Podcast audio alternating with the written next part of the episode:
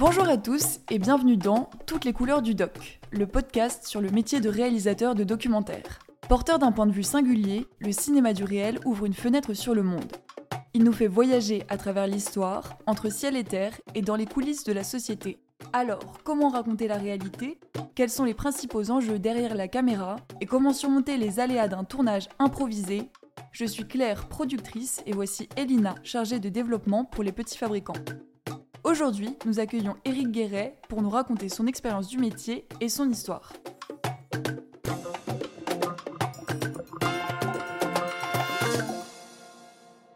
Éric Guéret, tu es auteur et réalisateur de nombreux documentaires de l'intime. Dans tes derniers documentaires, tu donnes la parole à des personnes ayant vécu une forme de trauma ou mené une lutte pour qu'elles témoignent directement.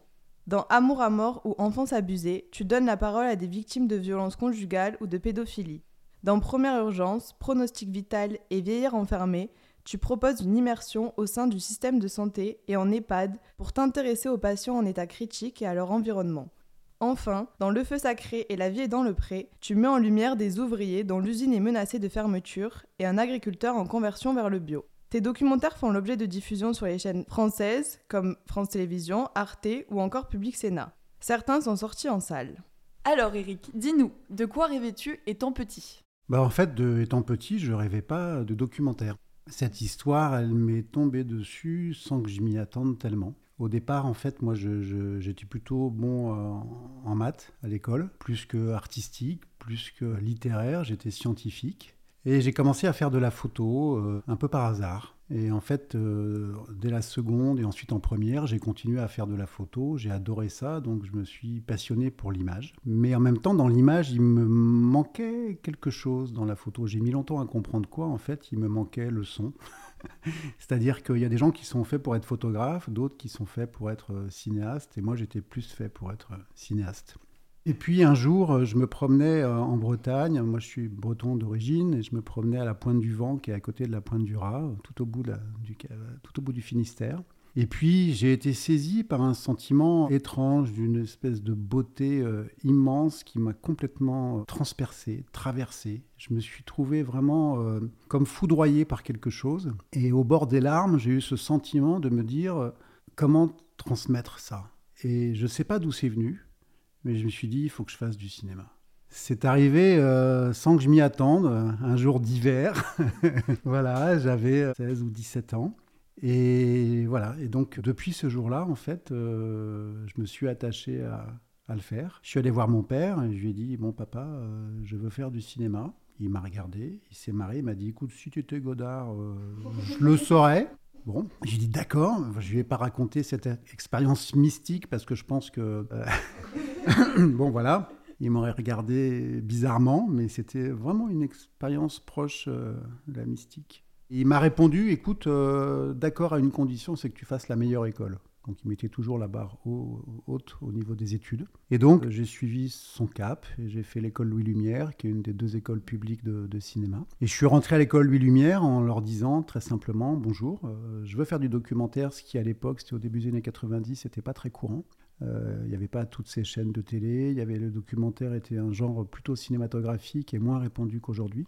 Je dis, moi, je veux faire du documentaire euh, et euh, je veux pouvoir être autonome dans le monde entier avec une caméra et pouvoir vivre avec les gens tout seul et pouvoir me débrouiller. Donc, j'ai besoin d'apprendre ça. Je suis rentré à la Lumière et 30 ans plus tard, en fait, c'est exactement ce que je fais. Donc, euh, voilà, c'est un peu étrange comme introduction parce que mon milieu ne me destinait pas à ça, mais j'ai vraiment été saisi par quelque chose, par une forme de nécessité. Et depuis, cette, euh, cette nécessité m'habite et m'occupe euh, à 100%, puisque je fais des films par nécessité.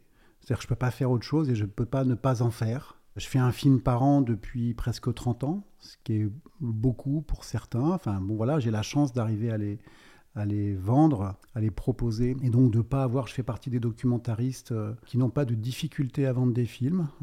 Beaucoup de gens ont des difficultés à vendre des films, moi j'ai beaucoup de chance parce que je ne l'ai pas, et je suis conscient de cette chance-là. Et donc euh, je réponds pardon, à cette nécessité en, en, essayant de faire des films utiles. Voilà, c'est un peu mon, mon credo, donc... Euh, je regarde la société, je me dis mais à quoi je peux servir? Je fais pas du tout du divertissement, mes sujets sont plutôt graves, on en parlera même si je les aborde pas toujours par un ton grave. Mais voilà, j'essaye vraiment de mettre euh, au service de quelque chose et de faire des films au service de quelque chose. Voilà. Est-ce que tu peux nous parler de ton premier documentaire? Mon premier documentaire, euh, donc je sors de l'école Louis Lumière. J'avais pas changé d'avis, je voulais toujours faire du documentaire et pas de cinéma. Le cinéma d'ailleurs, euh, pour y avoir euh, goûté à travers l'école et quelques stages, m'a pas du tout, m'a pas du tout tenté. La fiction ne m'a pas du tout tenté. Donc je voulais toujours faire du documentaire en immersion, aller vivre avec des gens. Et donc j'avais mes beaux-parents à l'époque qui travaillaient dans une usine chinoise à Canton, une usine franco-chinoise de Peugeot, ils fabriquaient des voitures. Et donc j'ai proposé à un copain, un Gesson, qui sortait de l'école en même temps que moi, de venir. Et on est parti. On a habité euh, trois mois euh, à Canton chez mes beaux-parents en allant tous les jours à l'usine. Donc mon premier film, c'était euh, la forme, c'était déjà les bases de la forme que la mienne aujourd'hui, c'est-à-dire que des films en immersion sur des longues périodes, à vivre avec les gens à adopter euh, la position du collègue en fait. Moi je suis un peu comme un collègue euh, quand je, quand je filme et je parle aux gens, enfin ça on peut en parler, c'est la manière dont, on approche le réel comme ça. Et donc j'ai passé trois mois dans cette usine franco-chinoise, je suis rentré avec euh, plein de rush. J'avais un copain qui avait une boîte de production qui, qui, était en train de déposer le bilan et donc le matériel était sous scellé. Enfin, le rideau était fermé et il était sous administration judiciaire. Il m'a laissé les clés. Je suis allé, euh, ils n'avaient pas coupé le courant, et donc je suis allé clandestinement euh, tous les jours, euh, tout seul, dans cette boîte de prod à l'abandon, monter mon film. donc je ne savais pas monter, j'avais pas appris ça à Louis Lumière. J'avais mes rushs. J'avais réussi, par un de mes frères, m'avait financé des copies sur des cassettes c'est vraiment le système D, quoi. J'avais, j'avais, j'avais, j'avais zéro. Hein. Je bon, voilà. J'ai lu le mode d'emploi euh, de la régie de montage, et puis euh, j'ai monté tout seul jusqu'au bout. Et puis à la fin, je sais plus. Ouais, j'ai trouvé des copains qui m'ont aidé à faire le mixage et voilà. Et donc ce film a existé. Ça s'appelle Les Enfants du Parti. Euh, ça a été un film totalement initiatique parce que j'avais jamais fait de film. Donc euh, j'étais tout seul avec ma caméra, j'ai suivi, mes intuitions avec mon pote et puis on a filmé. Puis après j'ai déroché. C'était en trois langues, donc c'était du mandarin, du cantonais, de l'anglais et moi je ne parlais que français en fait. Donc là j'étais quand même euh, super mal. Après j'ai payé des gens pour faire des traductions au lieu de manger, je payais des traducteurs. J'avais trouvé des, gens qui parlaient chinois dans le quartier chinois qui venaient à la maison. Enfin bref c'était un, mais en même temps, c'était magnifique parce que le film a existé. Et du coup, euh, j'ai réussi à le vendre à Planète. Il a été diffusé sur Planète et puis bon, la gloire absolue, j'ai eu une demi-page dans l'IB, donc euh, ce qui pour moi était énorme avec mon nom cité en vrai. Donc voilà, donc le projet a existé jusqu'au bout. On se rend pas compte en fait de la difficulté d'amener un film euh, au port.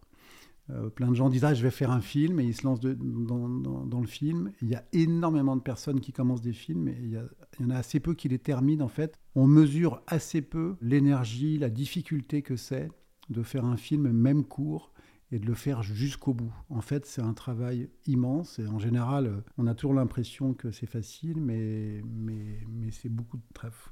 Moi, j'ai appris ça. C'est un milieu très précaire. Enfin, il y en a peu qui arrivent vraiment à vendre leur documentaire et à aller jusqu'au bout de, de, leur projet, c'est vrai.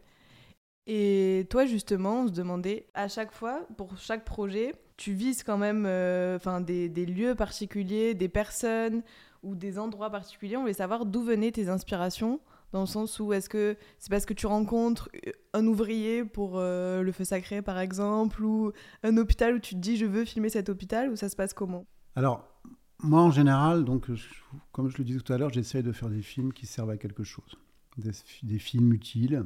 C'est un peu prétentieux peut-être de dire ça, mais je pense que les films peuvent agir sur les consciences et sur les comportements. Et donc, euh, mon ambition, c'est de faire des films qui agissent sur les consciences. Alors, c'est des grands mots, mais euh, dans les faits, c'est très simple. C'est que le spectateur quand il a fini de voir le film, ben, c'est qu'en fait son point de vue se soit déplacé, qu'il voit plus le sujet de la même manière qu'avant de voir le film. Voilà, ça c'est ce que moi j'appelle changer les consciences avec un peu de prétention peut-être, mais bon voilà, c'est qu'on pense plus pareil après qu'avant et qu'on se comporte plus pareil euh, après qu'avant. Ça c'est l'ambition de l'ensemble de mes films.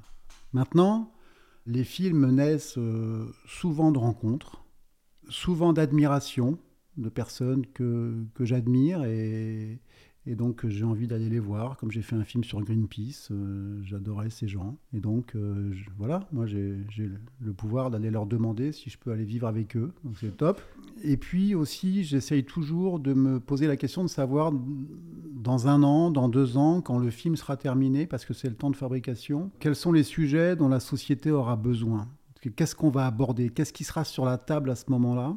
Et quels seront les sujets qui auront besoin qu'on amène un peu euh, de hauteur de point de vue, euh, de décalage, euh, d'information Enfin voilà, où est-ce sur quel thème on peut agir, il faut essayer de le sentir un ou deux ans avant. Bon, en général, j'y arrive parce que je fais quand même des sujets qui sortent dans l'actu, dans les questions du moment même. Bon, après, il y a l'inertie aussi, donc l'hôpital, bon, j'ai mis quatre ans à faire le film, il était toujours aussi valable quatre ans plus tard. Donc voilà, mais c'est surtout, euh, voilà, c'est surtout ça. Je, me pose vraiment la question de savoir où, je peux agir. Et pour faire un focus sur tes docs en immersion, justement, c'est vraiment du cinéma de proximité. Si on prend l'exemple de Premières Urgences ou de Pronostic Vital, où tu, tu réalises un film en hôpital, on voulait savoir comment se déroule un documentaire euh, en immersion. Euh, c'est complexe. C'est complexe. Moi, la forme documentaire que je pratique, je vais essayer de partir de là pour te répondre. C'est du documentaire en immersion.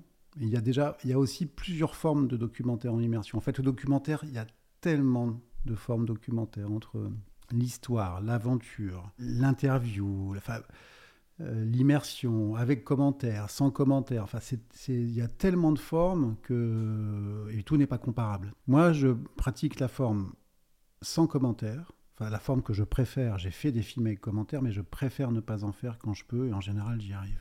Sans commentaires, et je fais pas vraiment d'interview, c'est-à-dire que c'est des discussions que j'ai euh, avec les gens qui sont plus de l'ordre de la confidence que de l'interview. C'est un genre, euh, cette immersion-là, à mon avis, parmi les plus difficiles. Parce que je dis toujours, si euh, quand une phrase est prononcée, je tourne pas, je, je la perds et je ne la retrouve jamais en fait. C'est-à-dire que ça demande une tension, une attention de chaque instant, et ça demande d'être là tout le temps, tout le temps, tout le temps. Donc, c'est pour ça que je filme sur des longues périodes, en général entre six mois et un an et demi. À Scoval, le feu sacré, c'est un an et demi de tournage. Là, l'hôpital, c'était six mois. Et que je suis là quasiment tous les jours et parfois toutes les nuits. J'y suis beaucoup. Ça demande vraiment énormément de temps. Donc voilà, moi, mon engagement, c'est de, euh, de, tenir cette forme exigeante. Et pour la tenir, en fait, c'est énormément, énormément de temps. C'est hyper chronophage. Voilà, parce que si on n'est pas là, on n'est pas là. Ensuite, moi, je construis mes films sur l'évolution des personnages. C'est-à-dire que, par exemple, je prends le film que je suis en train de faire en ce moment, je fais un film sur un centre d'hébergement pour femmes victimes de violences. Donc c'est un sujet compliqué. Il y a Wiseman, qui est un documentariste que j'aime beaucoup, américain, qui a fait un film sur le même sujet. Lui, il fait ses films en deux mois. Et en fait, Wiseman, il va passer deux mois, il filme nuit et jour, comme moi. Mais au montage, il a des séquences super, super fortes, mais on ne retrouve pas forcément ces personnages euh, d'une séquence à l'autre. Il va avoir une séquence d'accueil, une séquence de téléphone, une séquence chez l'avocat. Et puis toutes ces séquences racontent le réel euh, de manière euh, pas déstructurée, mais sans lien forcément entre les personnages. Moi, je me, je fais pas ça. Et pour le coup, je me contrains un peu plus, c'est-à-dire que moi, je, construis vraiment sur l'évolution des personnages, c'est-à-dire je prends des gens à un moment, et puis je filme leur évolution. En général, je filme d'ailleurs des combats, les combats qui mènent. Et je filme leurs évolutions jusqu'au moment où il se passe quelque chose que j'espère positif. J'ai des combats qui gagnent. Et donc, euh, voilà, tous les films sont construits sur cette évolution-là. Donc, ça m'oblige à être là tout le temps, longtemps, et à suivre les intrigues des personnages euh, de séquence en séquence. Euh, quand, quelque chose change dans leur vie, il faut que je sois là. Et il faut qu'ils le disent d'une manière ou d'une autre, ou que l'image le dise d'une manière ou d'une autre. Donc voilà, ça c'est sur la forme documentaire. Après, dans la forme documentaire, euh, pareil, il y a des gens en immersion qui vont dire à leurs personnages, à ceux qui filment, euh, faites comme si je ne suis pas là, ne me regardez pas, ne me parlez pas, oubliez-moi, etc. Et comme ça, ils arrivent à faire en sorte que la caméra soit un peu absente et qu'on ait l'impression de regarder le réel euh, sans être présent. Enfin, sans intervenir. Moi, je ne fais pas du tout comme ça. En fait, je dis exactement le contraire. Je dis aux gens que je filme, vous pouvez me parler, vous pouvez me regarder, vous pouvez me pousser, Vous pouvez me dire, Eric, là, tu nous emmerdes, décale-toi, tu es dans le champ, euh, etc. En fait, euh, je suis avec vous, je travaille avec vous, et à force que je sois là, en fait, je deviens euh, comme un collègue. Euh, à l'hôpital, c'était drôle parce que quand les jeunes allaient voir un patient, ils disaient Eric, on a un patient à voir et on y allait ensemble. Et donc eux, ils traitaient le patient, moi je les filmais, mais on était, on bossait ensemble quoi. Et, je leur parle et ils me répondent comme ils répondent à un collègue en fait. Ce que j'appelle la confidence plutôt que de l'interview dans ce que j'arrive à faire dans mes films vient de là en fait, vient que les gens me considèrent pas comme quelqu'un qui les interviewe, mais comme un pote ou un collègue avec qui ils discutent parce que je suis là tout le temps. Et cette position euh, du collègue, je trouve ce mot, ça sonne très mal, hein, je le trouve très laid ce mot collègue, en même temps je n'en trouve pas d'autre. Cette position, euh, en fait moi c'est une grande partie de ma position documentaire, et c'est ça qui me permet de filmer le travail euh, au plus proche, comme je filmerais le mien si je faisais le leur en fait. C'est-à-dire que je le connais super bien à la fin, leur travail, donc je peux, je pense, filmer les bons gestes, les bonnes positions, les bonnes attitudes, les bonnes problématiques, etc de telle manière que les gens se reconnaissent et reconnaissent leur travail dans le film. Ça, c'est toujours hyper important pour moi. Est-ce que c'est compliqué d'obtenir les droits? Parce que j'imagine que c'est pas forcément quelque chose d'évident d'arriver avec une caméra dans un hôpital. Oui, c'est difficile. C'est pas difficile euh, forcément d'avoir l'autorisation de l'hôpital pour tourner. Ce qui est compliqué après, c'est de mettre une caméra proche des gens dans des moments intimes, dans des moments compliqués, dans des moments où ils souffrent, euh, où ils ont des questions euh, sans réponse, parfois où ils risquent de mourir ou de voir leurs proches mourir. Et c'est vrai que moi, ça fait 30 ans que je fais ça en fait, de mettre des caméras, euh, ma caméra, dans des endroits où, où, on pourrait penser impossible de la mettre. Par exemple, en tête, j'ai fait un film sur les femmes à la rue avec le SAMU social de Paris. J'ai passé euh, six mois dans les rues, toutes les nuits, avec les camions du SAMU, à faire des portraits de femmes.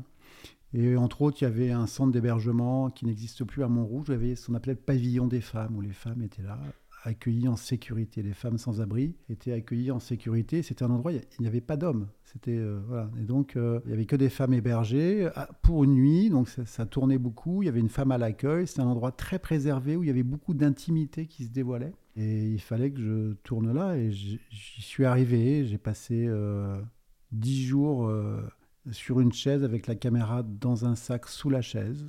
Et j'ai mis dix jours à la sortir. Et quand la caméra est sortie, c'était un moment parce que pour le coup, c'est des femmes que je commençais à connaître, qui avaient tout un travail de préparation. Et là, j'ai tourné euh, deux séquences dans la soirée, et, et dix jours de préparation et deux heures de tournage, même pas peut-être une heure de tournage. Et après, c'était fini.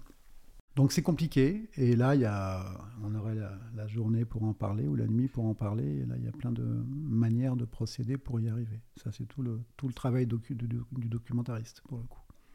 J'imagine que tu es seul, tu es seul avec ta caméra ou tu as une équipe ou un chef-op Parce que pour créer cette intimité, cette proximité.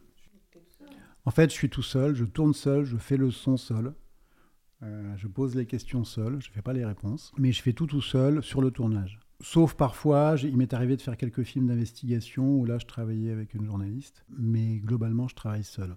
D'abord parce que euh, dès mon deuxième film, euh, j'avais un, mon troisième, pardon, j'avais fait un film dans une école en immersion. J'avais pris un copain, un Gesson, toujours, qui venait avec moi. Et au bout de deux jours, il m'a dit Écoute, Eric, on se gêne. Je pense que tu as besoin de personne. Il m'a réglé ma caméra, on a acheté un micro. Bim bam boum, il m'a réglé le truc et il a mis les ingénieurs du son au chômage pour les 30 prochaines années euh, en ce qui me concerne parce que j'ai plus jamais bossé autrement que tout seul. Dans la configuration qui m'a installé, avec le micro qui m'a installé, j'ai enfin j'ai changé de caméra mais euh, c'est toujours le même modèle de micro. Donc déjà moi techniquement j'aime bien être seul parce que ça me donne de la euh, souplesse et puis, euh, je ne peux pas demander à quelqu'un d'autre ce que moi je m'inflige euh, en documentaire. C'est-à-dire que parfois, j'arrive pour tourner une journée, puis au bout d'une demi-heure, je sais qu'il ne se passe rien, je ne suis pas dans le truc, je repars, je rentre, je fais rien. Puis parfois, j'arrive, comme à Scoval, la, Syrie de Valenciennes, et puis je, au, lieu de, passer une journée, je, je, reste 48 heures en dormant 3 heures dans ma voiture entre, deux, entre deux quarts. Et donc, ça, c'est compliqué d'être plusieurs, en fait. Moi, je, voilà, j'ai besoin de cette liberté. Et puis, financièrement, euh, mes films ne seraient pas possibles autrement. Ne faut pas oublier que le documentaire est un, peu quand même un parent pauvre euh, et de la télé et du cinéma. Quand on voit un budget documentaire un cinéma et un budget de fiction au cinéma, c'est juste une blague. Hein. Pour un budget, euh, Pour un film de fiction, je pense que tu peux, tu peux faire 50 documentaires. Et dans l'économie qui est la nôtre, qui est une économie compliquée, avec l'exigence de temps que j'ai moi, en fait, euh, je suis au forfait. Mon matériel est au forfait. Je négocie avec le producteur mon salaire et, combien je lui loue mon matériel, c'est à moi. Et une fois que j'ai ça, bah, moi, j'y passe le temps que je veux. C'est la seule solution pour que mon modèle soit économiquement viable, en fait.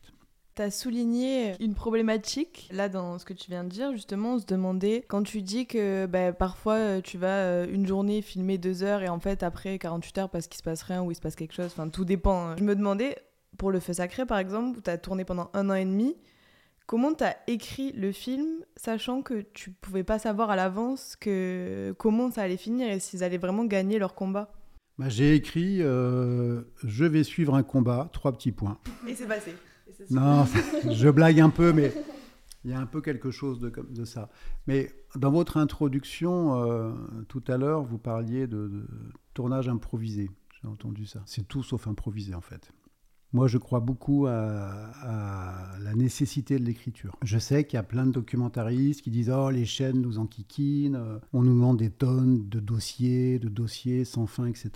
Il est vrai quand même qu'aujourd'hui, j'écris des dossiers plus courts qu'avant parce que les chaînes me connaissent mieux et qu'on m'en demande moins. Mais les rares fois où j'ai engagé un film trop vite, où je ne l'ai pas écrit assez, euh, ça m'a posé des problèmes. Je pense que l'écriture, c'est hyper important parce que ça cadre on a vraiment besoin de savoir euh, dans quel cadre on va quand on fait un doc. Entre autres sur les intrigues, hein, c'est-à-dire les questions qu'on pose et qu'on doit, doit dénouer, et comment on va les dénouer, et avec quelle forme, etc. C'est-à-dire que la nécessité de l'écriture, l'obligation de l'écriture euh, nous amène aussi à réfléchir et à se poser des questions. Et en général, quand on réfléchit, ben, on avance, on progresse. Il faut vraiment essayer au mieux d'aller de, poser son cadre de manière la plus précise possible. Ensuite, quand on est en tournage, intervient le réel.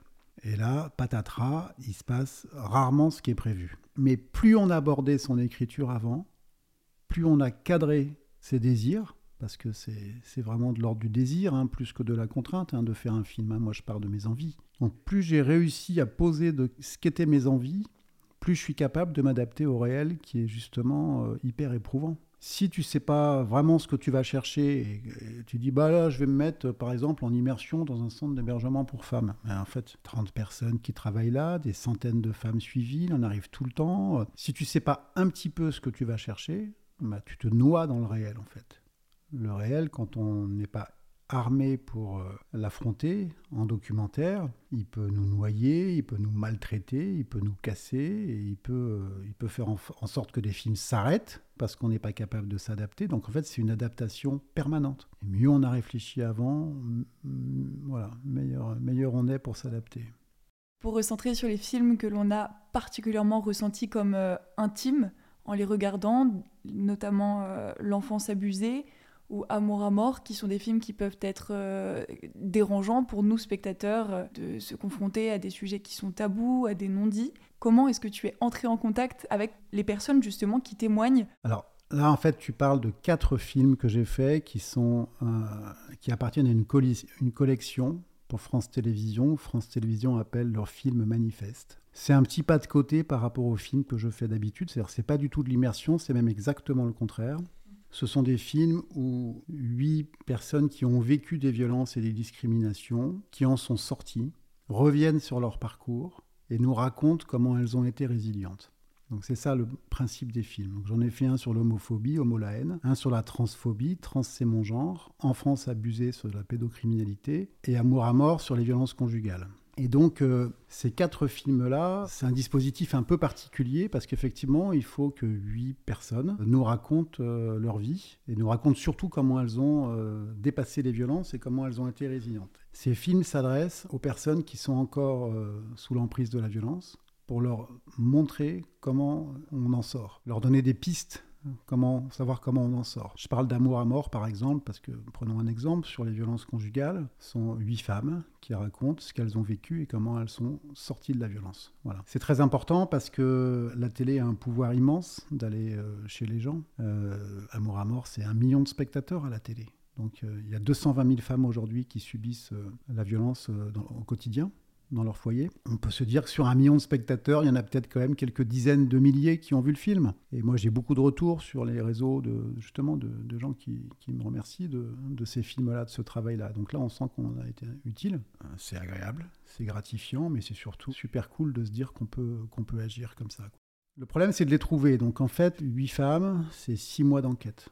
Pour chacun de ces films, je mets six mois à trouver euh, les huit témoins. Et je commence toujours avec euh, une assistante ou un assistant par rencontrer euh, le maximum de personnes du milieu associatif, des avocats, toutes les personnes spécialisées dans le domaine qu'on doit traiter pour comprendre le domaine, pour pas dire n'importe quoi. Donc il y a un énorme travail d'enquête. Je ferai un travail d'enquête pour écrire une fiction ou pour faire un documentaire en immersion, je ferai la même chose. Là, c'est pour trouver huit témoins. Mais c'est un énorme travail d'enquête pour arriver à ces huit profils. Voilà. Ensuite, euh, les femmes, je les ai rencontrées chacune deux fois et elles m'ont raconté entièrement leur histoire de A à Z deux fois. La première fois où elles me disent tout, et puis la seconde fois, c'est je reviens euh, quelques semaines plus tard et je leur fais re-raconter des moments particuliers où, il y a eu beaucoup d'émotions. Je, voulais savoir si elles ont de nouveau beaucoup d'émotions au même endroit ou euh, des zones de, de flou, réinterroger dessus. Ce qui fait que quand elles arrivent pour me raconter leur histoire une troisième fois sur le plateau, parce qu'après on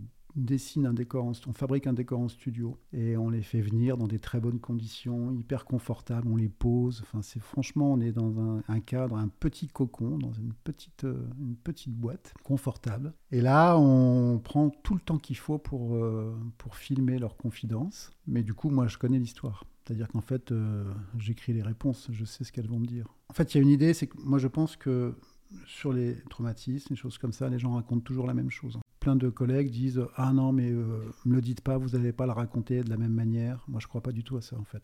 Si, si c'est une heure plus tard, on va pas le dire de la même manière une heure plus tard. Mais euh, sur, les, sur les histoires fortes, on la racontera de la même manière ce que je vous ai raconté tout à l'heure de mon, aventure, mon, expérience mystique euh, euh, sur la pointe du vent, euh, dans le Finistère, je le raconterai de la même manière si je devais la raconter demain. Donc voilà, c'est beaucoup de travail en fait, en amont toujours.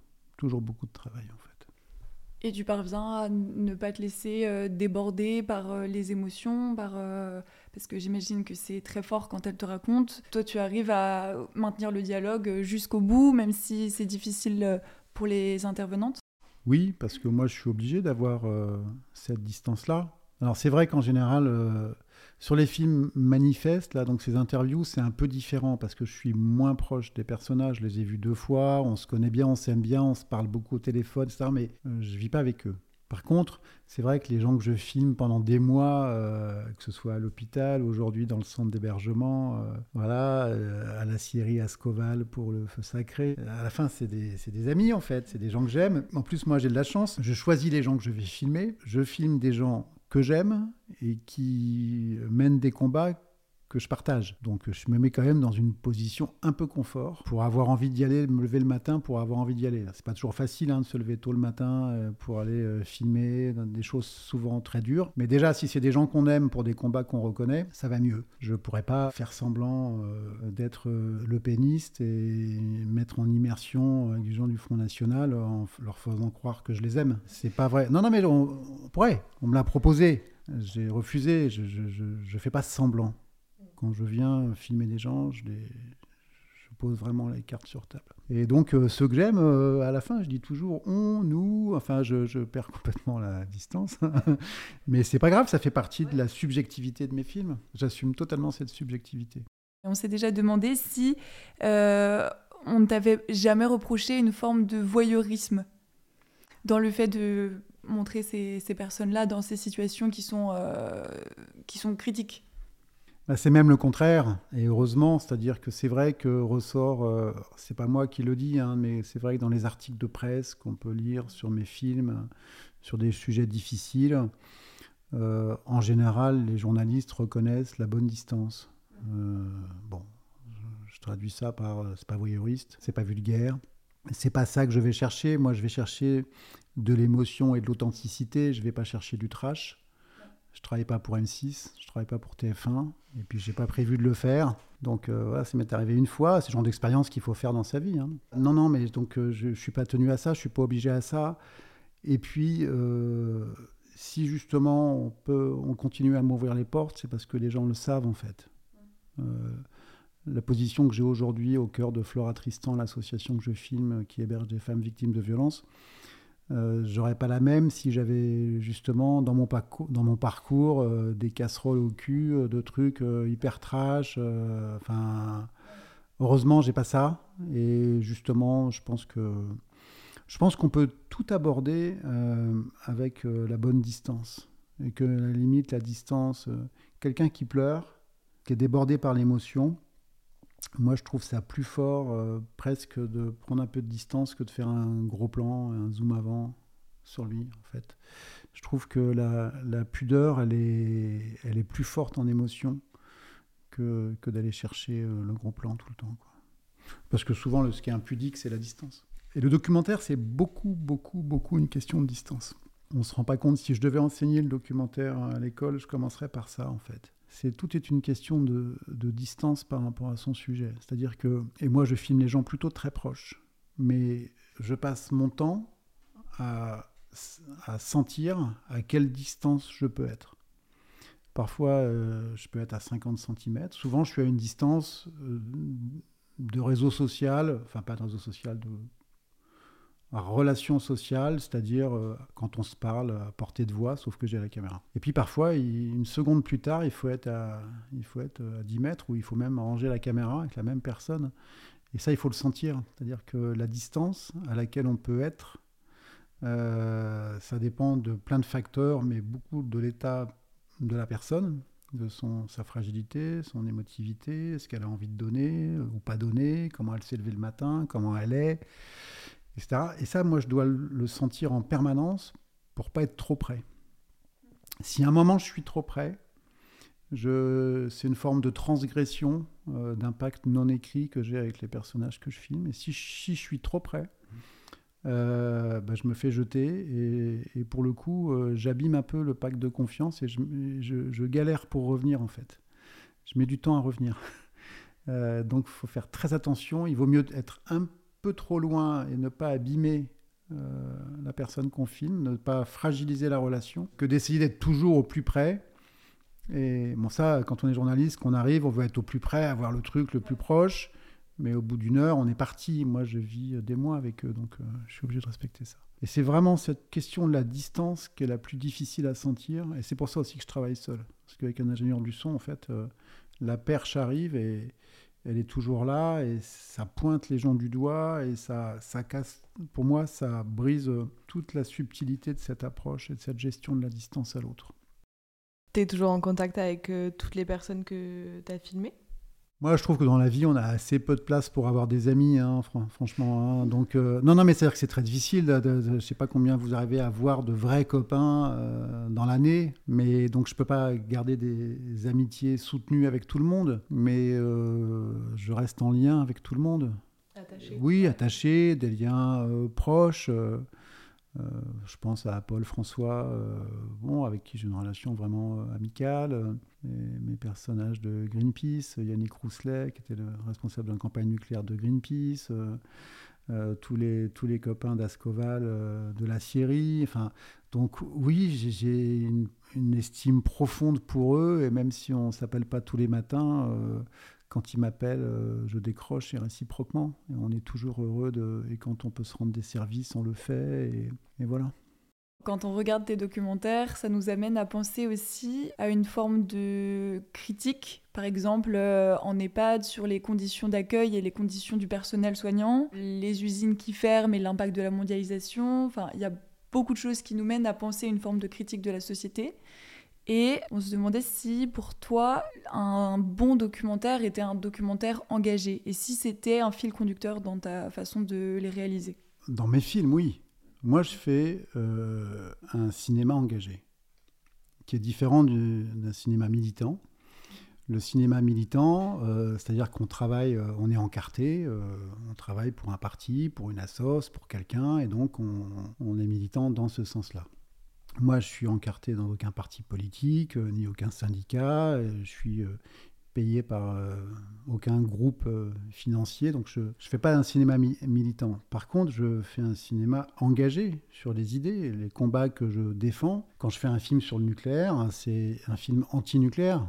Quand je fais un film sur les pesticides, c'est un film anti-pesticides. Moi, je suis, je fais la moitié de mes films sur l'écologie, parce que je suis aussi, euh, si je devais être militant, je serais militant écologiste en fait. Je me revendique pas comme ça, mais voilà, je suis engagé dans le combat de l'écologie.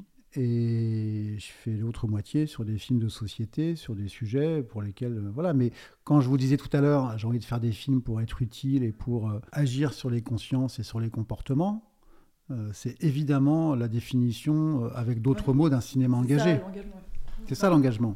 C'est ça l'engagement. Donc euh, voilà, après, il y a plein de documentaires magnifiques qui ne sont pas des documentaires engagés. Je ne dis pas que le documentaire engagé est meilleur qu'un autre. Mais en tout cas, moi, je le fais pour ça. Moi, je le fais pour ça. Mais je pense, comme un essayiste, quand il écrit un essai, a aussi envie de passer des idées. Enfin, c'est juste qu'on a envie de... Voilà, et puis les films que je fais moi sont aussi des outils pour débattre derrière. C'est là où je suis bien aussi au cinéma, c'est là où j'aime bien quand les films tournent. J'aime bien les rencontrer le public. C'est toujours un peu frustrant à la télé, euh, même si les chiffres sont énormes, on n'a que les chiffres des spectateurs, on a peu d'échanges avec eux. Moi, beaucoup de mes films euh, tournent. Je me déplace autant que je peux pour les accompagner, pour euh, rencontrer le public et discuter avec eux. Donc, c'est des films qui prêtent, qui portent ça en eux. Hein. De permettre le débat, de permettre le débat dans la salle. Donc voilà, ce n'est pas du tout une question difficile, au contraire. Enfin, je trouve que j'ai une chance euh, incroyable de pouvoir euh, faire ça. Se dire quand même que quand on peut faire un film, comme moi j'ai la chance de le faire sur les grandes chaînes de télévision, de toucher en moyenne entre 4 et 800 000 personnes, alors bon, pour une fiction ou pour une grande émission en prime time, c'est des chiffres qui sont pas terribles, mais en documentaire ou pour le cinéma, toucher entre 4 et 800 000 personnes, c'est immense en fait. On ne se rend pas compte, c'est un pouvoir immense. Et ce pouvoir, c'est une grande responsabilité. Et voilà, donc moi, j'essaye d'être à la hauteur de cette responsabilité et de mettre mon engagement euh, au service euh, ben voilà, d'une vie meilleure. Pour la suite, on peut te souhaiter de continuer de divulguer euh, tes idées, tes engagements et de mettre en lumière euh, les gens que, que tu apprécies? Bah, Moi, ce que je me souhaite pour la suite, c'est que ça continue. C'est-à-dire que c'est vrai que je répète ça un peu sur les gens qui m'entendent, euh, qui m'ont déjà entendu, vont se dire que je radote. Mais en fait, moi, ça fait 20 ans que j'ai atteint mes objectifs.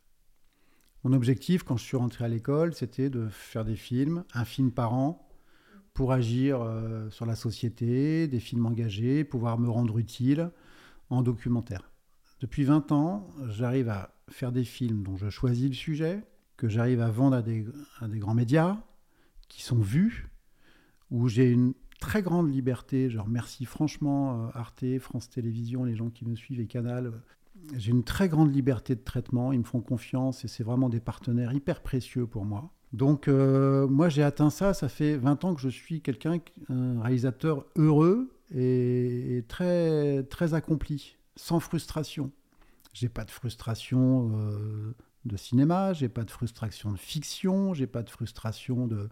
Je, je fais les films que je veux, je me sens hyper ancré et hyper légitime à ma place. Donc euh, depuis 20 ans, je me souhaite juste de continuer à avoir l'énergie physique, la passion, euh, l'envie de me lever euh, le matin. Parce que par contre, le tournage, c'est un marathon. Hein.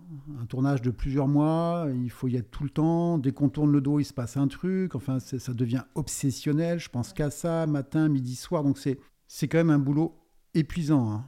Épuisant, hein. avec des grosses tensions, des doutes tout le temps. Enfin, je vais pas chouiner là, mais je passe mon temps à me dire mais je l'aurai jamais, mais c'est fou, mais pourquoi j'ai eu cette idée, mais c'était donc à douter. Moi, je fonctionne par le doute. Donc c'est un métier hyper éprouvant mais en même temps, mais, mais tellement kiffant, quoi. Donc euh, voilà, moi je, euh, puisque vous me demandez ce que je me souhaite, euh, moi je me souhaite juste que ça continue en fait. Et on pourra voir quand ton documentaire sur l'hébergement? Là, tu es en tournage? Là, je suis en tournage et c'est pour la journée du 25 novembre prochain, la journée contre les violences faites aux femmes. Donc ça, ça passera sur France 2, euh, pas le 25, mais autour du 25. Euh, je ne connais pas encore la date, mais voilà. Ouais. Donc là, je suis en tournage encore euh, deux mois. Et puis après, j'ai trois mois de montage. Et puis après, bah, je vais recommencer autre chose. Trop bien. Est-ce qu'il y a un documentaire que tu as vu récemment que tu pourrais nous conseiller? Écoute, il euh, y, en a plein, mais il euh, y en a un que j'ai vu sur Netflix qui s'appelle Icar ou Icarus, euh, que je trouve totalement incroyable. Parce que l'histoire est incroyable. C'est un peu ce qui m'est arrivé moi avec le feu sacré, c'est que tu pars pour filmer une histoire et puis c'est un peu une autre histoire qui arrive. Mais c'est ce que je vous racontais tout à l'heure, c'est qu'en fait notre travail à nous, c'est de s'adapter en permanence. Et là, le réalisateur, il s'est magnifiquement adapté et d'une petite histoire où il dit tiens je vais essayer le dopage en vélo pour voir euh, parce que c'est quand même pas normal que moi j'arrive pas le premier alors que je suis super fort donc je vais essayer de me doper pour voir si j'arrive premier et donc il commence à essayer de se doper et le film il part dans un truc. Et à la fin ça devient un film euh, qui lève des loups euh, internationaux limite à déclencher une guerre diplomatique avec la Russie quoi. Et donc il est cette histoire est incroyable. Voilà. Donc voilà, j'ai plaisir à, me faire surprendre comme ça euh, par des films. Très bien. Bah, merci beaucoup, Eric. je t'en prie. C'était un plaisir. Faire attention à, quand on parle trop de soi, faire attention à l'ego. Moi, je fais hyper gaffe d'avoir un ego bien proportionné. Je me prends pas trop au sérieux. Hein. Faut pas non plus, euh, faut pas non plus me croire. Hein. Tout était faux.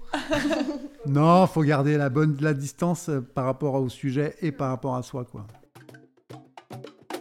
Merci à tous de nous avoir écoutés. Si cet épisode vous a plu, vous pouvez partager notre podcast sur vos réseaux. À dans deux semaines pour de nouvelles rencontres.